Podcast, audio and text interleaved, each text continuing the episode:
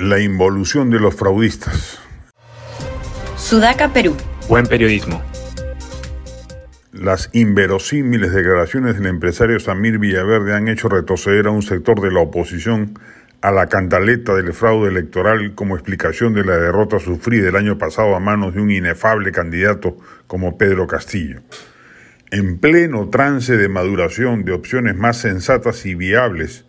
hasta pareciera un ardid del gobierno para engatusar a la oposición, volverla a dividir y retrotraerla al tiempo entre la primera y la segunda vuelta electoral, resucitando la tesis peregrina del fraude que tuvo los resultados adversos por todos conocidos de modo contundente.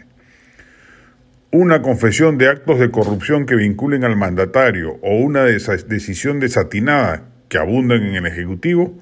pueden detonar una protesta social de magnitud tal que presione al Congreso a tomar acciones concretas respecto al recorte del mandato de Castillo, vacancia, acusación constitucional o adelanto de elecciones generales.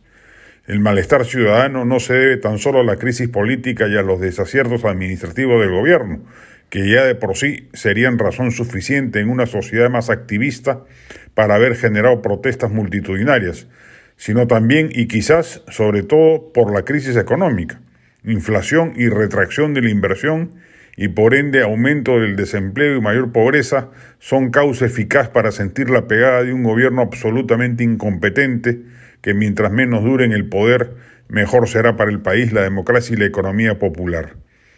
Pero para ello es preciso que la oposición madure y entienda que los caminos de salida viables pasan hoy en día o por una acusación constitucional o por un recorte del mandato con las consecuentes reformas constitucionales,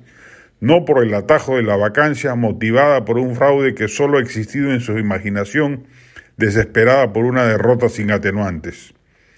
Las declaraciones de Samir Villaverde son una trampa, seguramente urdida por sus consejeros legales, para generar titulares, pero que no conducen a nada políticamente viable y más bien alejan a la oposición del que ya parecía un camino más maduro y sensato para librarnos de la pesadilla de tener a Pedro Castillo sentado en palacio.